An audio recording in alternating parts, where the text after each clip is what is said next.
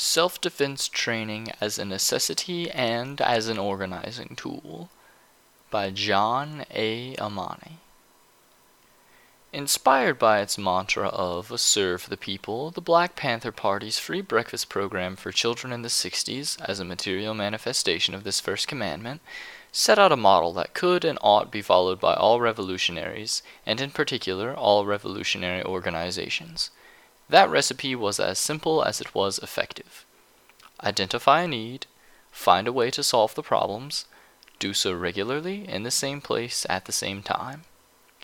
There is a fourth dimension to this formula, and it is both the most important and most difficult thing to accomplish, because it depends upon the will, not of the existing organization in question, but of another organization elsewhere. Export the model by being a success in applying and executing those first three dimensions of organizational building, such that other comrades in other places would voluntarily decide to emulate the model presented by such an archetype organization, and to communicate with that organization and change and be changed by exchanging informations as learned through our work, study, and discussion. In this way, a proto network consisting of separately localized proto councils proto communes, or Soviets if you will, organized around and dedicated to bringing into existence the mantra of serve the people, might come into existence and with it force multiple possibilities of cooperation amongst those neighborhood based organizations through communication with and exchange of ideas, decisions, plans, and actions. In November of 2007, following the attack upon the Migrant Human Rights March on May Day of that year, which resulted in the police riot in MacArthur Park, a group of committed comrades, following months of discussion and study, made the bold step of planning and executing regular distribution of fresh foodstuffs to the poor, the homeless, the lowly paid, and the constantly afraid migrant workers without papers. The distribution was initiated and continues every Sunday from 1 to 5 p.m. at the southeast corner of Wilshire Boulevard and Parkview Street, Los Angeles 9057. Those homeless, poor, working poor, and migrants were the constituency that the Revolutionary Autonomous Communities, Los Angeles, the RACLA, chose to engage. It was soon not only for that constituency, it became of and by that constituency.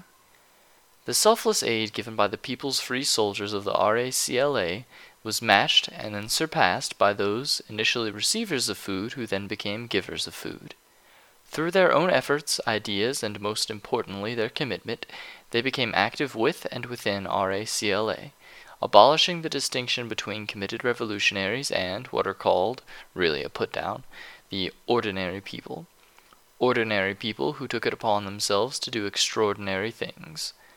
The RACLA food program, La Program Comida, continues. The program has extended through more than 500 straight Sundays. At its height, 200 baskets of food were distributed on a single day. Over 60,000 baskets have been distributed regardless of the weather. Compañeros and comrades inspired, some perhaps only if unconsciously, by another mantra, this from Che. At the risk of seeming ridiculous, let me say that the true revolutionary is guided by a great feeling of love. It is impossible to think of a genuine revolutionary lacking this quality. RACLA's decision to focus upon vegetables and fruits also brought with it another element in addition to mitigation of hunger. The plant based foodstuffs distributed brought vitamins and nutrition otherwise difficult to obtain in food desert that is the MacArthur Park neighborhood. Serving the people. The execution of this slogan is not limited to breakfast, nor vegetables and fruits, nor cooked, packaged, or frozen foods. Serve the people is not limited to food. A revolution is not a restaurant. It will have restaurants and schools and skills teachers and doctors, even church services. One must not forget that the Negro Church at the beginnings and throughout the Civil Rights Movement played key, critical, and crucial parts in that great struggle for recognition of an entire people's humanity. And ministers were lynched, churches burned, and children bombed. The fires and the bombings continue to this day, and no doubt will be on the increase even more so now. In 2015, nine people were shot by a white racist as they attended Bible study. Indeed, the most successful of socialist organizations in the history of the United States, the Socialist Party, operated Sunday schools. Even the Catholic Church saw its priests propounding liberation theology in Central America. For the nail in the coffin regarding an absolutist view of faith and faiths as inherently counter revolutionary, one need look no farther than the Christian Bible, specifically Acts of the Apostles, chapter 4, verses 32 to 35, which reads The whole group of believers was united, heart and soul. No one claimed private ownership of any possessions, as everything they owned was held in common. The apostles continued to testify to the resurrection of the Lord Jesus with great power, and they were all accorded great respect. None of their members was ever in want, as all those who owned land or houses would sell them and bring the money from the sale of them, to present it to the apostles. It was then distributed to any who might be in need. Now we are met on a great battlefield, where the humanity of not only black, but brown and red and yellow people, and now Muslim and Mexicans and migrants, youth threatened by jail, old people catching hell, and women and gays denied fulfilling lives by the patriotic, male chauvinistic, fundamentalist, homophobic mechanisms used by the ruling class to keep us divided, weakened, de-skilled, physically as well as mentally doped and drugged, with potions of poisons concocted of equal parts subjective paranoia and objective threat. In short, who are the people we serve? The people, our people, are all those who must participate or are denied full participation in their lives, in their living and in life by the great wage slaver capitalism. And thus the mass mantra to serve the people can come into being through any of many possible metamorphoses primary need solving, a la the RACLA or the Black Panther Party's free breakfast program, after school tutoring, study groups, occupation and utilization of shuttered public properties belonging to us, the public, such as closed facilities that could be used for regularly scheduled medical or legal or tenants' rights seminars and consultations, etc. Examples of this last include those that had and those that might have anchored themselves in their chosen neighborhood by seizing public property and wielding it for our own purposes. The attempted seizure of a closed library in Hyde Park by members of the Youth Justice Coalition in Los Angeles in 2011 and actions around it continue to this day. The seizure of a closed elementary school in Oakland by a coalition of organizations in 2012 and its use for after school programs conducted by radicals and revolutionaries. The previous Occupy movements, had they been centered upon the social control of public infrastructure and not merely the occupation of public space. It is a truism that before we can seize the private ownership of the major means of production, we must first seize the commons, public properties not being used and left to fall into disrepair, it belongs to us, why can't we use it? To do so successfully, it is imperative that we must first acquaint ourselves with the neighborhood and the neighbors. There is a wealth of support yet to be tapped if we simply went into the areas surrounding the targeted property, asking, hey, we want to open up, e.g., an after school tutoring class in that fill in the blank that is owned by the fill in the blank government and is not being used. What do you think of that? Who is going to respond to that with negativity? Not only that, there is a wealth of unused labor power in the citizenry of the neighborhood, especially amongst the retired, whose help can be enlisted in the classes and tutoring sessions. And these are people who vote. The discussion on the worth of elections is not germane to this discussion, but recruitment of the retired to our revolutionary efforts will help to place some degree of political and social constraints upon the reactions of the politicians and the policing forces who are, to some degree, but only to that extent, controlled by them. To work, study, and discuss with comrades, a fourth aspect can and ought be aimed at training, specifically training in self defense. There is no need to repeat the daily stories of the Trumpist right attacks upon even the soft left, nor need we go back to the Greensboro massacre where five good communists were shot and killed by Klansmen. There is a need to talk about today and tomorrow. On the morrow, when we will have established a vibrant and viable socialist commonwealth, we will have done so only after surviving, and thriving while doing so, the attacks of not only the bourgeoisie's policing forces and the military, and also the ruling class's class conscious dead allies, the alt right members of the basically white working class. Lest we forget that there are also black and brown race traitors in their midst, egging those crackers on in their pitchfork and torches mentality, killing East Indians, mistaking them for Arabs, etc. Ignorance, hatred, and weapons, and economic insecurity make for a volatile and vile brew. The cops in the military know how to fight and shoot. The rednecks got plenty of woods to play paintball, imagining each other as a nigger, towelhead, or spick to take down in their minds, while in their trunks are AR 15s when it's time to do more than just practice. Now, these last might not know how to fight, but you can bet that they know guns and how to use them, 'cause they do it. Niggas got guns and can't even shoot straight, trying to shoot each other, missing, hitting babies in the head. We need not only training, but a revolution in our thinking akin to that which swept out to sea gangs like the Slausons in L.A., but bringing back to the shore panthers in its wake.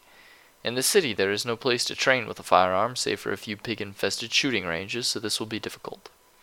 Make note, I am not advocating, foreseeing, nor focusing on, quote, the violent overthrow of the government of the United States, end quote.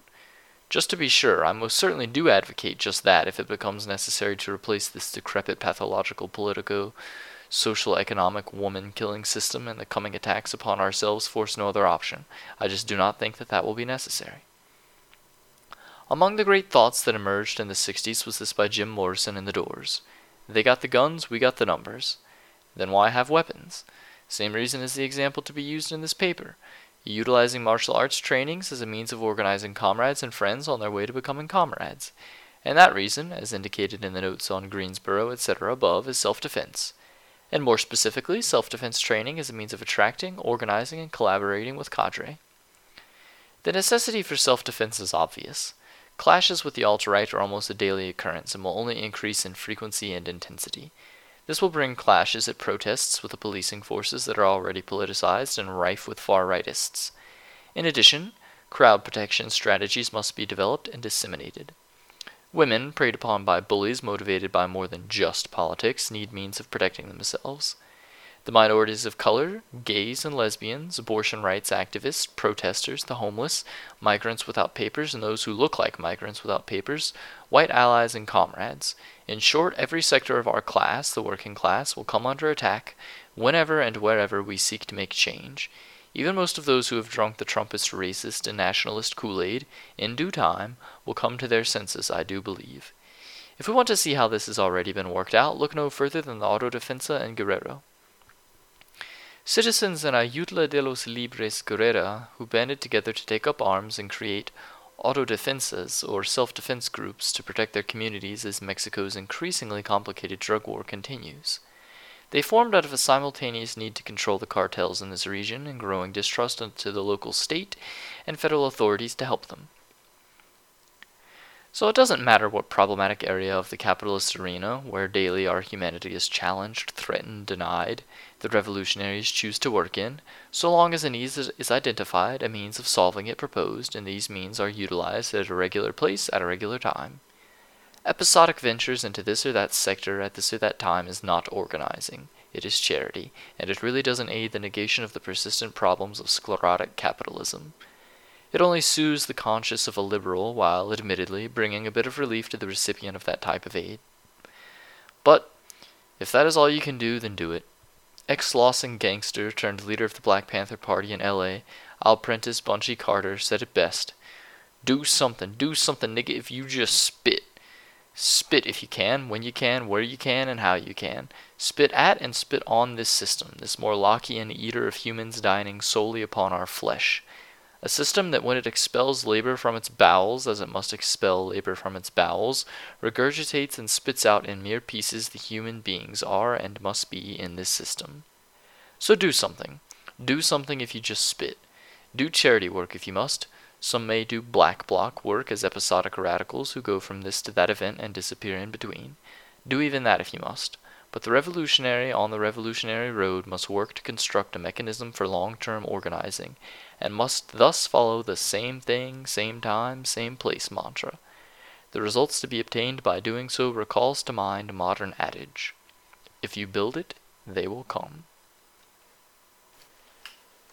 Editor's Note There is much in John Imani's article with which we disagree, not the least of which is the attempted reconciliation of Christianity with socialism.